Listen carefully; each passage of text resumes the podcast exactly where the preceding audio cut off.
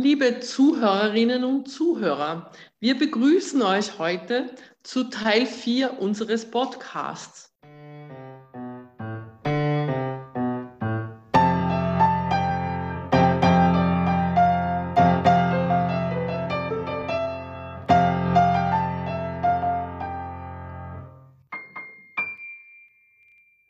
Wir haben 4D-Mapping zum Thema gemacht. Darunter verstehen wir eine Organisationsaufstellung, wo wir die Lage unseres Systems erkunden wollen. Unser Ziel war es, zu erkennen, welche Hauptzielgruppen unser Kongress ansprechen möchte. Und wir haben dieses Thema nun zum Podcast gewählt, weil wir gesellschaftliche Relevanz darinnen gesehen haben. Wir, das sind Olga und Gisela von Presence Nest. Und ich darf heute Olga begrüßen. Sie wird uns ihre Erfahrungen mit 4D-Mapping teilen. Hallo, liebe Olga. Ja, hallo, liebe Gisela und liebe Zuhörerinnen und Zuhörer. Wir haben 4D-Mapping gewählt. Was ist denn da so dein Zugang und deine Erfahrung zu dieser Methode? Ja, das ist eine Art von Aufstellung, würde ich es nennen, was von dem Presencing-Institut kommt, von Arawana Hayashi, hat das ausgearbeitet in Amerika. Sie war ursprünglich eine Tänzerin und hat verschiedene Embodiment-Techniken ins Leben gerufen. Embodiment heißt, wenn man halt eben körperbezogen etwas erspürt, aufstellt. Also diese ganzen Methoden-Set nennt sich Social Presencing Theatre auf Englisch. Und ein Teil davon ist diese sogenannte 4D-Mapping. Das zielt eigentlich eine Aufstellung von einer sozialen Lage oder einfach, das kann natürlich sehr viele Themen beinhalten, aber da werden immer so Rollen gewählt, die entweder Menschen oder Menschengruppen sind, und da fließt dann auch das soziale Aspekt rein, weil da wählt man eigentlich immer etwas, was so Soziales ist. Also Gruppen, die vielleicht nicht so sehr zum Wort kommen oder untergedrückt sind. Dann nimmt man auch was von der Ökologie rein, wie zum Beispiel die Erde oder die Natur. Also es wird halt eben darauf geachtet, wenn man die Rollen definiert, dass die zwei auf jeden Fall auch repräsentiert sind. Und man schaut halt an, wie die verschiedenen Rollen sich zueinander verhalten. Und das durch einen Embodiment-Prozess sozusagen, dass man halt die Rollen zuerst einmal verteilt. Und da melden sich die Menschen, die bei der jeweiligen Rolle berufen fühlen. Und dann geht man halt rein in dieses Aufstellungsfeld. Und man nimmt halt eine Position auf. Das kann eine stehende, sitzende, liegende Position sein, was halt eben aus einem gerade herauskommt, und man sagt halt einen Satz dazu, was jetzt in die Sinne kommt. Und die Rollen werden nach und nach ausgegeben und dann entsteht die erste Skulptur. Das zeigt schon mal ein Verhältnis zwischen den Rollen. Und dann gibt es die Möglichkeit, dass, wenn man das Bedürfnis hat, die Position zu verändern, dann gibt es eine Zeit, wo dieses ganze System anfängt, sich zu bewegen. Und es werden halt vielleicht auch Kontakte zustande kommen zwischen den einzelnen Rollen. Und die halt daran teilnehmen, die orientieren sich eben über die Gefühle und Empfindungen. Vielleicht kriegt man auch Bilder rein. Und durch diese ganzen Bewegungen irgendwann einmal kommt das ganze System in ein neues Equilibrium und wieder zur Ruhe, und entsteht eine zweite Skulptur, wo jeder sich ein bisschen mehr angekommen fühlt. Und dann sagt jeder wieder einen Satz. Also das ist so der Endzustand. Wenn ich dir da jetzt so zuhöre, dann habe ich auf der einen Seite jetzt behalten Presencing und Theater und Tanz, und dann habe ich Skulptur 1 und Skulptur 2. Da fühle ich mich jetzt so in die Kunst versetzt. Und du sprichst von Organisationsaufstellung und System, und da habe ich jetzt den Zugang zur Wirtschaft. Und das Ganze heißt 4D-Mapping. Und jetzt möchte ich gerne für unsere Zuhörer das ein bisschen herausarbeiten, wo ist jetzt die Brücke zwischen der Kunst und der Wirtschaft? Und vielleicht kannst du sagen, was sind diese 4Ds?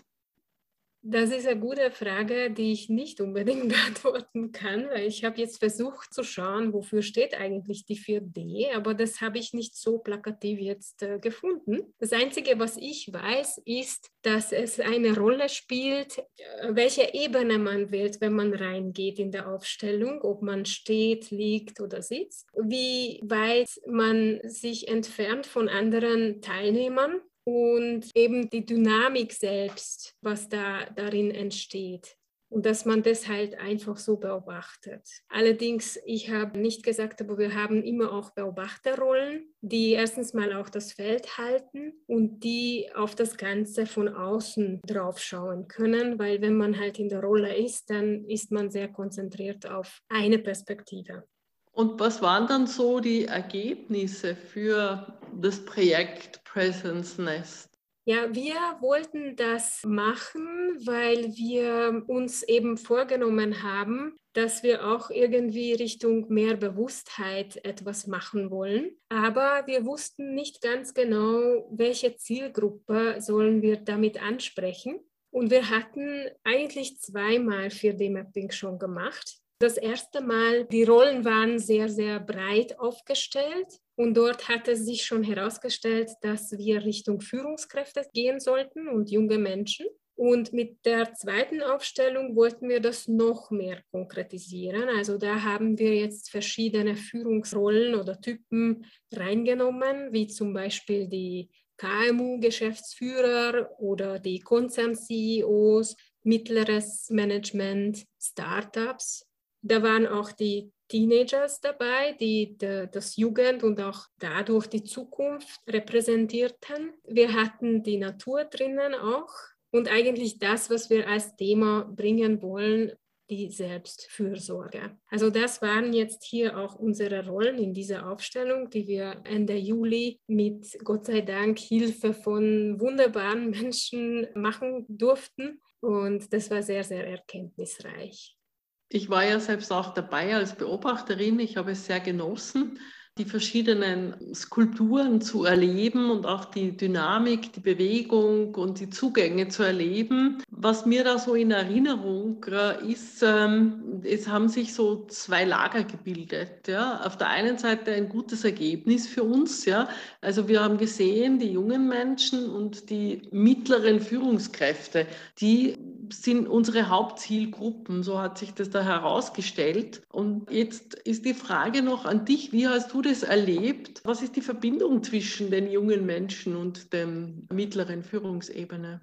Was genau das ist, das wird sich hoffentlich auch durch unsere Tätigkeit im Presence Nest noch mehr zeigen. Was auf jeden Fall geschehen ist, dass es zwischen diesen zwei Rollen eine Verbindung sofort da war und die jungen Menschen und die mittleren Führungskräfte haben sich irgendwie verbunden gefühlt, weil sie unter den gleichen Bedingungen leiden in dem aktuellen System, was wir haben. Und die mittleren Führungskräfte haben auch das Bedürfnis gehabt, diese jungen Menschen ein bisschen unter den Armen zu greifen und das Leben zu erleichtern. Es war eigentlich auch sehr interessant zu beobachten, dass wir zum Schluss zwei voneinander getrennte Gruppen gesehen haben. Es war so, dass es ein Kreis auf der einen Seite war zwischen Unternehmensberaterinnen, Startups und die KMU-Geschäftsführer.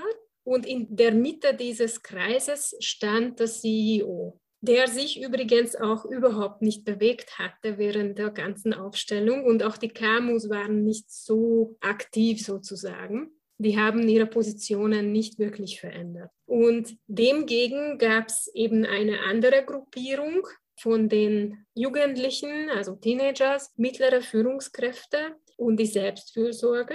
Und hinter der Selbstfürsorge stand auch die Natur. Das war kein Kreis, sondern das war eher so eine Linie als Formation.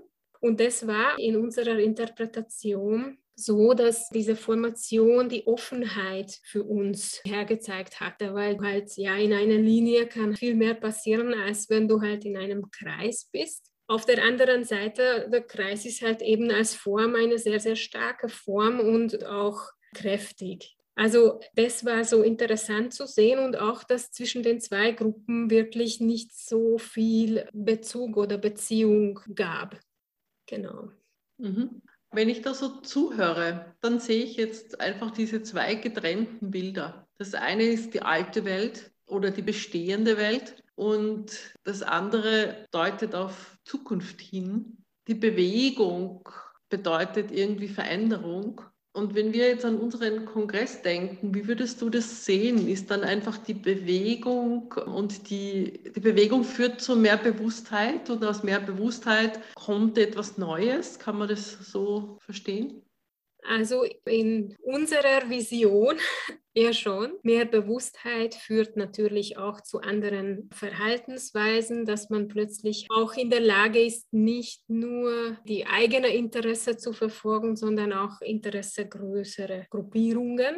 Und das ist auch das, was wir gesehen haben, also in dem Kreis von den Alteingesessenen. Da war eben die Rolle des CEOs sehr, sehr deutlich sozusagen, dass es halt eben eine sehr, sehr mächtige Rolle war. Man muss aber auch dazu sagen, wenn wir jetzt sagen CEOs dort in dieser Aufstellung, wir meinen nicht jetzt alle CEOs, sondern eine bestimmte Gruppe von CEOs, die eben unsere Aufstellerin dargestellt hatte. Man muss sagen, wir sind alle Menschen und bei so einer Aufstellung versucht man möglichst die eigenen Weltbilder und die eigenen Vorannahmen auf die Seite zu legen. Aber wie sehr das einem gelingt, ist es auch unterschiedlich. Weil hier ist auch wichtig, dass man ganz was Neues entstehen lässt. Also man sollte eigentlich gedanklich alles schon löschen, was man bisher von der Welt gelernt hat und einfach das Ganze auf sich wirken lassen. Und so können wir wirklich reine Ergebnisse aus so einer Aufstellung bekommen. Und manchmal gelingt das mehr, manchmal gelingt das weniger. Und natürlich, wenn man sagt CEOs, das kann auch wiederum eine sehr, sehr breit geflechtete Gruppe sein. Und es gibt von denen genau solche, die vielleicht auch schon mehr Bewusstsein an sich eingeeignet haben und ein bisschen anders denken und auch Vorreiter sind.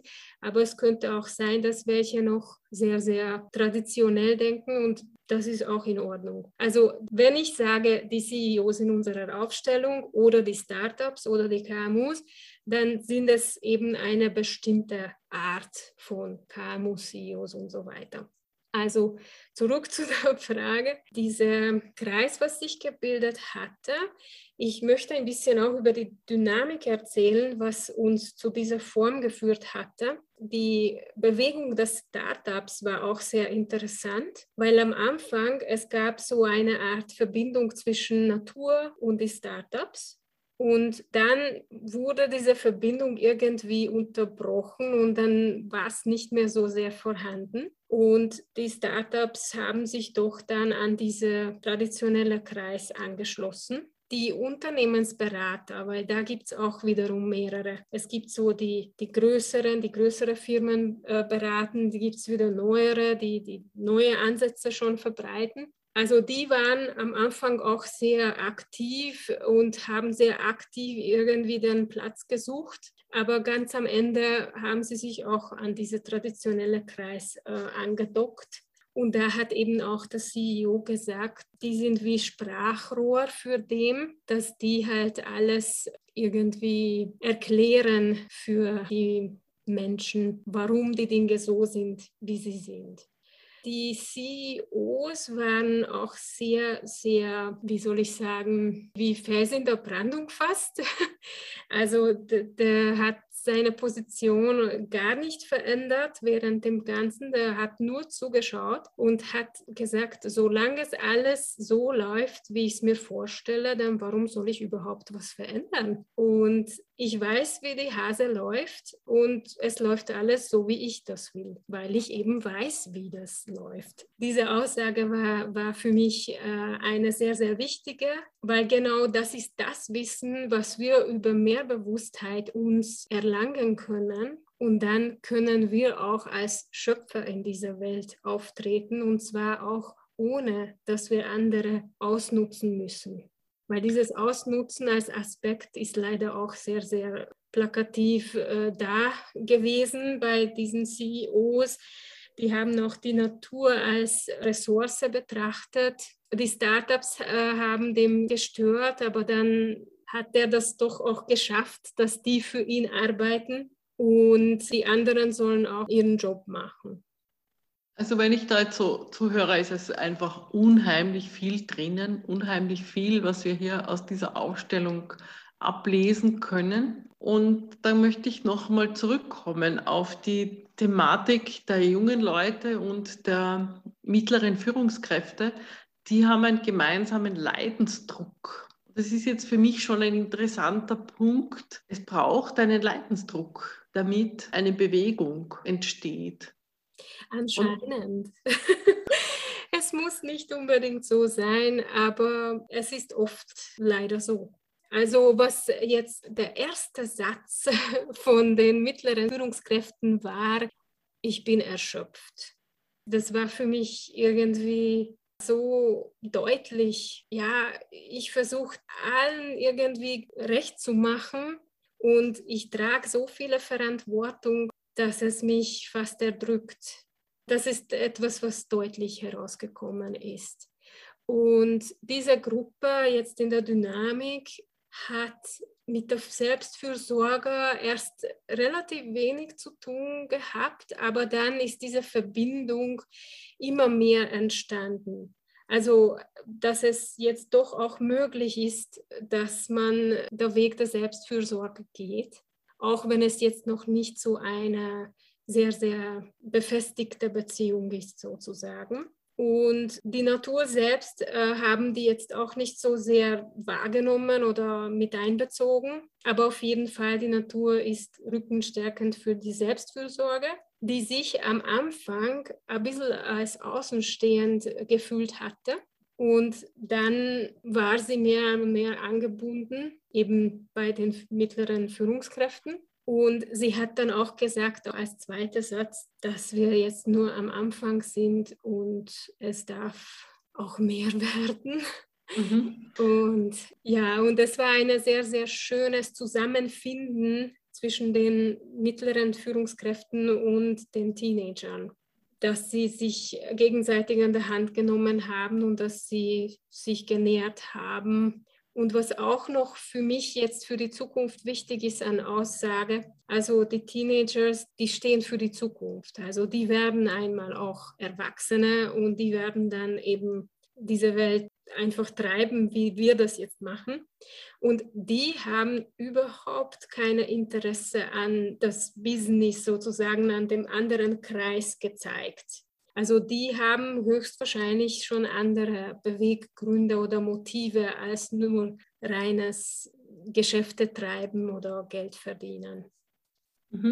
Also für mich kommen jetzt da so die Fragen heraus. Da geht es um Ressourcen. Und wir haben derzeit 4 Generationen am Arbeitsmarkt mit unterschiedlichen Zugängen zum Leben, unterschiedlichen Bedürfnissen, etwas zu machen. Und ein Thema ist einfach das Ressourcenbewusstsein oder Ressourcenschonen mit dem eigenen Körper. Unsere mittleren Führungskräfte, die so erschöpft sind, haben wenig Selbstfürsorge, sehr viel Ressourcen hineingebracht. Die junge Generation erkennt schon, dass man auch eine Pause machen darf, um sich zu regenerieren, um dann auch wieder wirklich kreativ sein zu dürfen. Und mir geht es jetzt auch um diese Thematik, warum wollen wir überhaupt diesen Wandel? Was treibt uns zu diesem Wandel? Wir haben ganz zufriedene CEOs, wir haben eine starke Gruppe KMUs. Und dann haben wir aber doch dieses Bedürfnis, dass man an diesen jungen Menschen und an den mittleren Führungskräften erkennt, wir haben das Bedürfnis, hier besser mit uns umzugehen, besser auf uns zu schauen, damit eben wir nicht ausbrennen. Was ist so diese Triebfeder, was ist so das, warum wir gerade jetzt hier diesen Wandel auch begleiten müssen? Ja, weil es nämlich in den jungen Menschen schon vom Haus aus irgendwie rein programmiert ist. Und es kann gar nicht anders kommen als so, weil irgendwann einmal werden die halt mehr. Die werden darüber bestimmen, wie wir unser Leben einfach gestalten. Das ist der eine, wo ich eben die Veränderung schon spüre. Und das andere ist, weil wir jetzt die Natur komplett ausbeuten. Und das darf natürlich auch nicht in die Ewigkeit so getrieben werden. Irgendwann einmal müssen wir uns schon irgendwie ein bisschen zurücknehmen, was die Ausbeutung der Natur betrifft. Und das kann meiner Meinung nach sehr schön über mehr Bewusstheit passieren, dass man eben sich nicht als Individuum betrachtet, sondern als Teil des Ganzen und irgendwie auch dieses Ganze vor Augen hat. Die Natur hat selbst auch gesagt, dass zu dem anderen Kreis mit dem CEO und Co., ihr seid so fake, also ihr seid nicht so authentisch, was eigentlich auch Energie kostet, wenn man nicht zu sich steht und sich ständig ein bisschen verstellen muss. Das entspricht nicht dem Flow, zumindest in meiner Wahrnehmung. Ja, und jetzt habe ich so meine Sicht schön erklärt, aber ich würde dich, Gisela, fragen, ob du das auch genauso siehst oder ob du vielleicht etwas ergänzen magst. Ja, warum gerade jetzt? Da gibt es verschiedene Anzeichen. Das eine ist, dass wir in das Wassermann-Zeitalter gegangen sind, wo wir einen anderen Zugang haben zu unseren Ressourcen und zu uns selbst. Es werden mehr die Gefühlsebene geöffnet und mehr gezeigt, welche Bedürfnisse hat der Einzelne und welche Bedürfnisse hat die Gesellschaft, damit das gesamte System, und System inkludiert die Natur, die Wirtschaft, die Menschen, der Mensch im Mittelpunkt, damit das wieder ein Gleichgewicht wird. Und das ist eine der Antworten, warum wir gerade jetzt etwas tun müssen. Und jetzt kann, wie viele sagen, wir können nur bei uns selbst immer beginnen, etwas zu verändern oder anders zu leben. Und das wollen wir hier jetzt mit mehr Bewusstheit durch unser Presence Nest angehen. Was ich auch noch erwähnen möchte, der zweite Satz von den Jugendlichen war, ich möchte Verantwortung übernehmen. Und das fand ich wunderschön, weil das zeigt uns, dass die das wirklich wollen. Und wir dürfen denen auch irgendwie einen Raum dafür lassen. Wir dürfen ihnen die Verantwortung auch geben. Wir dürfen ihnen, und Verantwortung heißt auch irgendwie Antwort geben und zutrauen, dass sie Lösungen finden, die für sie gut sind und vielleicht auch für andere gut sind. Und für mich kommt jetzt einfach noch diese Notwendigkeit heraus, dass wir für uns selbst sorgen, dass wir selbstbewusst sind, Selbstvertrauen haben, damit wir dafür sorgen können, dass wir nicht ausbrennen, damit wir unsere eigenen Ressourcen gut halten und noch genug Raum haben, auch Schöpferinnen zu sein. Und das glaube ich, dass das dann, ich weiß nicht, wie du das siehst, aber wie können wir da diese Brücke schaffen von dieser Selbstfürsorge für sich selbst und auch der Verantwortung für das Wir, also das Verantwortung für die Gesellschaft? Es wird oft zitiert, dieser Satz, was man im Flugzeug immer sieht, zuerst deine eigene Maske aufsetzen und dann erst andere helfen. Und das gilt natürlich auch für unsere Gesundheit und auch unser Leadership praktisch. Weil wie kann ich andere gut führen, wenn ich selber jetzt mich nicht in die Reihe kriege? Und das darf sein, das darf auch ein bisschen Zeit in Anspruch nehmen. Das ist ein Prozess, wo man eben die eigenen Gedankengänge, Gefühle, Handlungen sich ein bisschen näher anschaut und einfach ausmistet. Das fängt schon dort an, dass man für sich ein bisschen mehr Zeit nimmt. egal was da draußen passiert, es gibt eine gewidmete Zeit, was ich als heilig halte und immer einhalte, wo ich ein bisschen in mir horche und schaue, was geht vor sich eigentlich in mir. Das kann auch natürlich zu neuen Verhaltensweisen und mehr Klarheit im eigenen Leben führen.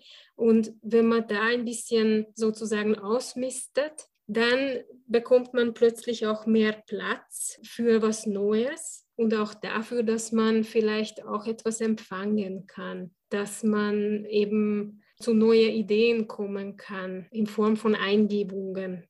Wenn man ständig halt in diesem Erhaltungstrieb ist oder dieses Kämpfen fürs Überleben ist, da kann irgendwie nichts Neues reinkommen und das ist kein guter Zustand fürs Schöpfersein. So sehe ich das. Und natürlich, wenn man schon damit anfängt mit diesen Prozessen, dann irgendwann einmal kommt man zu dem Punkt, okay, es geht mir jetzt persönlich gut, weil ich mir selber mehr Beachtung schenke. Und jetzt habe ich einen vollen Fass und ich kann anderen auch Beachtung schenken. Und ich kann dann auch nach und nach mehr auch das ganze Große besser sehen. Also Olga, du hast mich jetzt wunderbar motiviert. Und zwar habe ich mir jetzt gerade meinen Kalender aufgeschlagen. Da trage ich jetzt für mich ein, Zeit für mich. Wow, das freut mich sehr. Und es muss wirklich nicht viel sein. Das kann 10 Minuten am Tag für den Anfang. Das kann mir keiner einreden, dass man nicht einmal 10 Minuten für sich widmen kann. Also ich gebe mir jetzt 15 Minuten. Das ist super. Je mehr, desto besser. Aber ich kann auch verstehen, wenn bei dem einen oder anderen die Umstände das nicht erlauben. Aber man kann vielleicht unter der Dusche, da ist man alleine. Also man kann sich sowieso so Zeiten finden, wo man für sich da ist und genau, wo man das halt eher ein bisschen bewusster für sich widmen kann. Mhm. Also ich sehe jetzt von mir so einen Meditationsguru, der da sitzt und mir eine Anleitung gibt und ich darf jetzt 15 Minuten meditieren und mir klar sein, dass ich einfach bin. Mhm, genau. Also das könnte zum Beispiel eine Methode sein, aber es gibt Gott sei Dank mittlerweile schon so viele Werkzeuge, die man verwenden kann und genau darum geht es uns im Presence Nest, dass wir eine Orientierung zwischen diesen Werkzeugen geben und jeder kann etwas für sich auswählen, weil jeder Mensch tickt ein bisschen anders. Vielleicht Meditation liegt mir, aber dir nicht. Vielleicht Yoga liegt dem anderen und mir nicht. Deswegen ist diese Vielfalt an Techniken ist schon sehr einladend sozusagen, dass man seinen eigenen Stil findet. Für mich ist eben das Wichtigste, dass man etwas regelmäßig für sich macht. Ja, danke, liebe Olga. Ich lade euch alle ein, Presence Nest als deinen Wegweiser zu mehr Bewusstheit weiter zu abonnieren. Vielen lieben Dank, liebe Olga, für das interessante Interview. Ja, sehr gerne. Bis zum nächsten Podcast.